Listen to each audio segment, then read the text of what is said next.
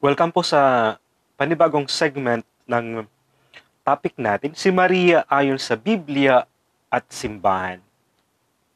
Ito po yung ikalawang bahagi. Ang paglaban ng mga heretiko sa modernong panahon.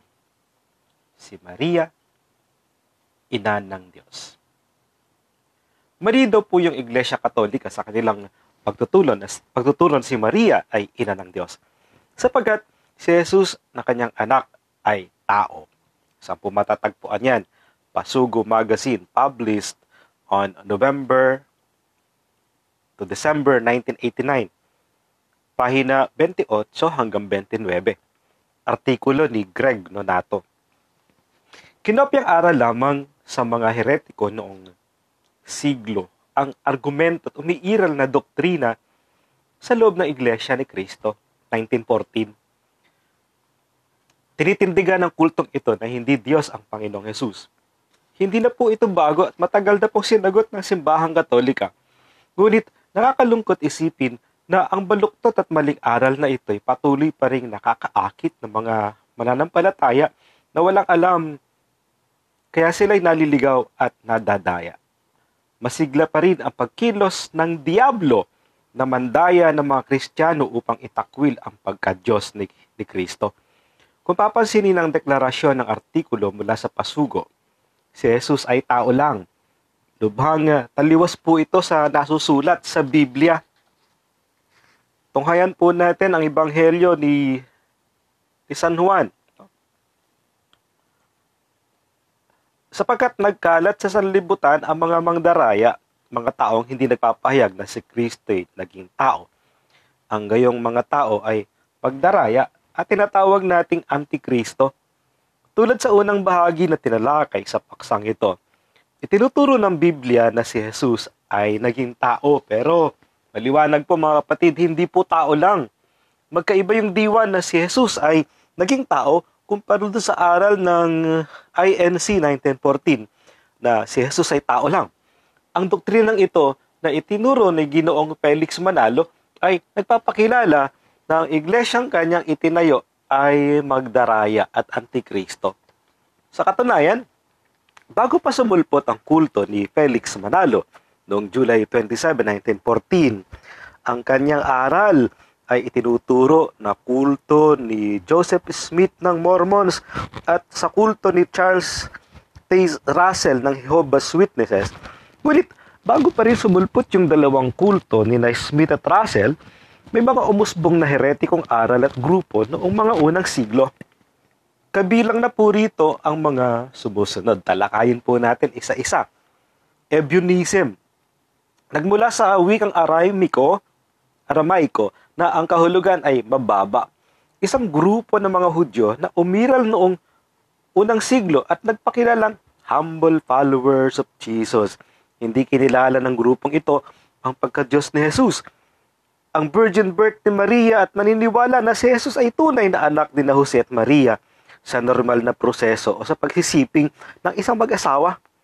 Sa huling bahagi ng ikalawang siglo, binanggit ang Ebionism mula sa mga sulat ni na Irenaeus, obispo ng Lugdunum sa Gaul na dating sakop na Imperyong Romano na ngayon ay lugar ng Lyon, France. Justin Martyr, isa sa kinikilala at pangunahing Greek philosopher, apologist ng unang simbahang Kristiyano. Hippolytus, isa sa mga pangunahing teolohista ng simbahang Kristiyano sa Roma noong ikatlong siglo at si Tertullian ang ama ng Latin, Latin theology at manunulat na gumawa ng mga malalawak na mga akda ng Christian literature.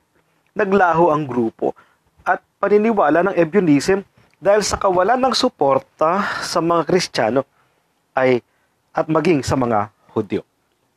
Ikalawa, adoptionism. Ang grupong ito ay itinatag ni Theodotus ng Byzantium noong uh, ikalawang siglo. Hindi ito kinilala. Hindi nito kinilala ang pagka-Diyos ni Jesus at naniniwala na siya ay isa lamang normal o ordinaryong tao na inampon ng Diyos noong si Jesus ay bininyagan sa ilog ng Jordan. Ang grupong ito ay unang kinondina ni Pope Victor I, 186 to 198 AD. At sa mga synod o kapulungan ng Ratisbon, Germany noong 792 AD. Pangatlo, Docetism. Umiral po ito noong ikalawang siglo na ang pangalan ay nagmula sa wikang Griyegong pandiwa na dokein, kahulugan, ay nagpapatotoo. Ang kalikasan ng pagkatao naman Jesus ang hindi tinanggap ng grupong ito. Sa halip ay naniwala na si Jesus ay Diyos na nag-anyong tao. Ang pagkatao ni Jesus ay isa lamang ilusyon o likha ng imahinasyon. Ang kanyang pagsilang, paghihirap at kamatayan na hindi totoo Nagay naglagay lamang umano ng isang tao na humalili kay Jesus na siyang ipidako sa krus. Ang grupong ito'y kinondina ni San Policarpio noong taong 69 to 155 AD. Ikaapat, Arianism. Nagmula kay Arius, isang pari na Alejandria noong taong 256 to 336 AD. Itinakwil ang pagkadyos ni Jesus at kinilala lamang siyang tao, walang kalikasan katulad ng Ama.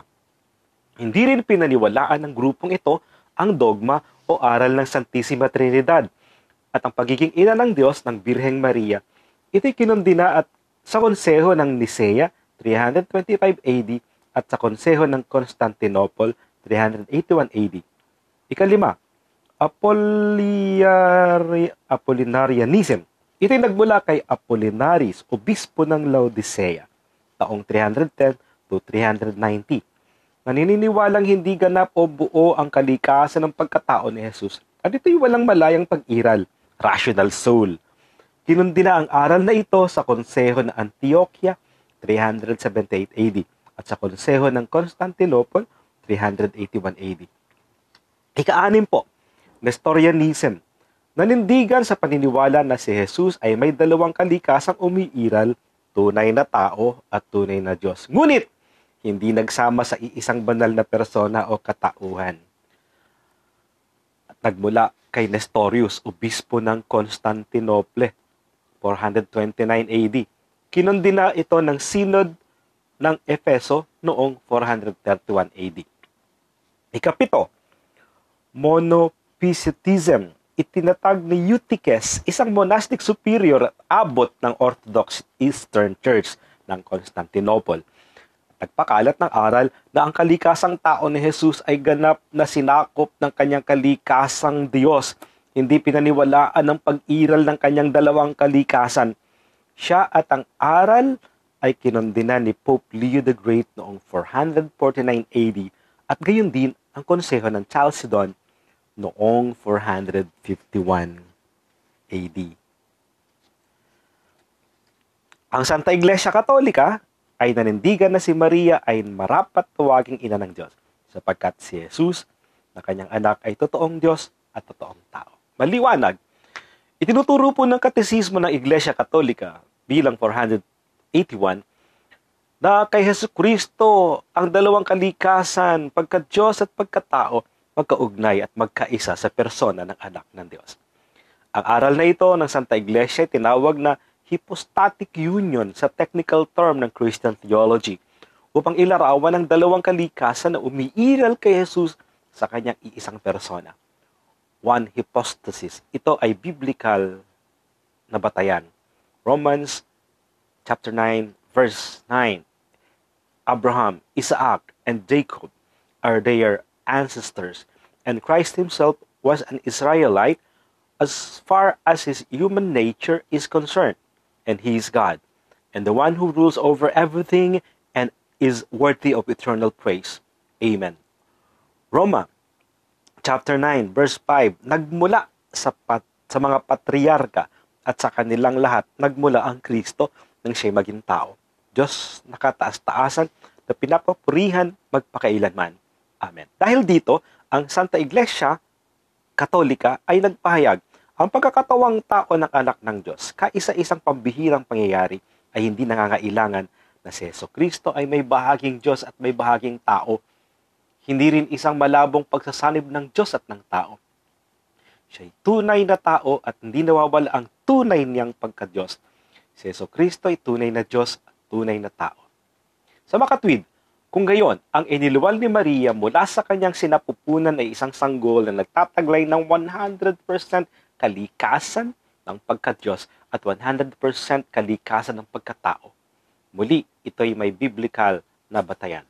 Colossians chapter 2 verse 9 sapagkat ang buong kalikasan ng Diyos ay na kay Kristo nang siya maging tao. Nang maging tao, ang buong kalikasan ng Ama ay nasa anak, isang kapasyahan na mismong sa Diyos nagmula. Colossus chapter 1 verse 19. Ipinasya ng Diyos na ang kanyang kalikasan ay manatili rin sa anak. Ano ang kalikasan ng Diyos? Natural, Diyos, simple. Lohika ito. At payak na halimbawa, ang anak ng tao ay tao, ang anak ng aso ay aso. Kahit tawagin tuta ay aso pa rin. Ang anak ng baboy, kahit tawagin biik, baboy pa rin. Gayon din ang anak ng manok, tawagin mang sisiw, manok pa rin. Dahil ang pagiging tao, aso, baboy o manok ay ang kalikasan na umiiral sa mga nabanggit na nilalang. Si Jesus ay anak ng, da- ng tao dahil kay Maria. Gayunman, si Jesus ay tunay na Diyos sapagkat ang kanyang ama ay tunay na Diyos. Nagmula ang kalikasang tao ni Jesus sa kanyang inang si Maria dahil ito'y tao. Nagmula ang kalikasang Diyos ni Jesus mula sa kanyang ama dahil ito'y Diyos. Umiral ng sabay ang dalawang kalikasang ito sa isang persona ni Jesus. One, hypostasis. Hebreo chapter 1 verse 3. Ang anak ng ang anak ang maningning na sinag ng Diyos sapagkat kung ano ang Diyos, gayon din ang anak. Walang sino mang malalim na paliw, walang anumang paliwanag na malalim na kailangan pang gawin upang hindi maunawaan na si Jesus ay totoong tao at totoong Diyos. Malinaw ang pagdidiin ng Hebreo chapter 1 verse 3. Kung ano ang Diyos ay gayon din ang anak. Dahil dito, hindi rin maaaring itanggi na si Maria ay totoong ina ng Diyos dahil ang kanyang anak ay nagtataglay ng kalikasang ito nang siya maging tao ayon sa kapasyahan ng Ama. Itinuturo ng katisismo ng Iglesia Katolika bilang 495, si Maria ay tinatawag ng mga ebanghelyo na ina ng Diyos. John chapter 2 verse 1, 19, 25.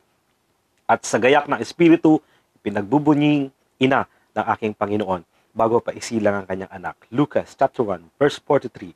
Sa kamat sa katunayan, ang kanyang pinaglihi bilang tao dahil sa biyaya ng Espiritu Santo ay naging tunay niyang anak ayon sa laman ay ang anak ng walang hanggan ng Ama, ang ikalawang persona sa Santissima Trinidad, pinapahayag na Iglesia Katolika na si Maria ay tunay na ina ng Diyos. Theotokos. Theotokos. Denzinger, Sean Metzer, 251. Sa makatwid, ang dogma ng Theotokos ay hindi nangangahulugan na si Maria ay isang diyosa o nagtataglay ng pagka-Diyos. Hindi rin ito nangangahulugan na siya'y ina ng Diyos mula sa pasimula, from eternity. Sa halip, si Maria ay ina ng naging taong anak ng Diyos. Mother of the incarnate Son of God. Malinaw po.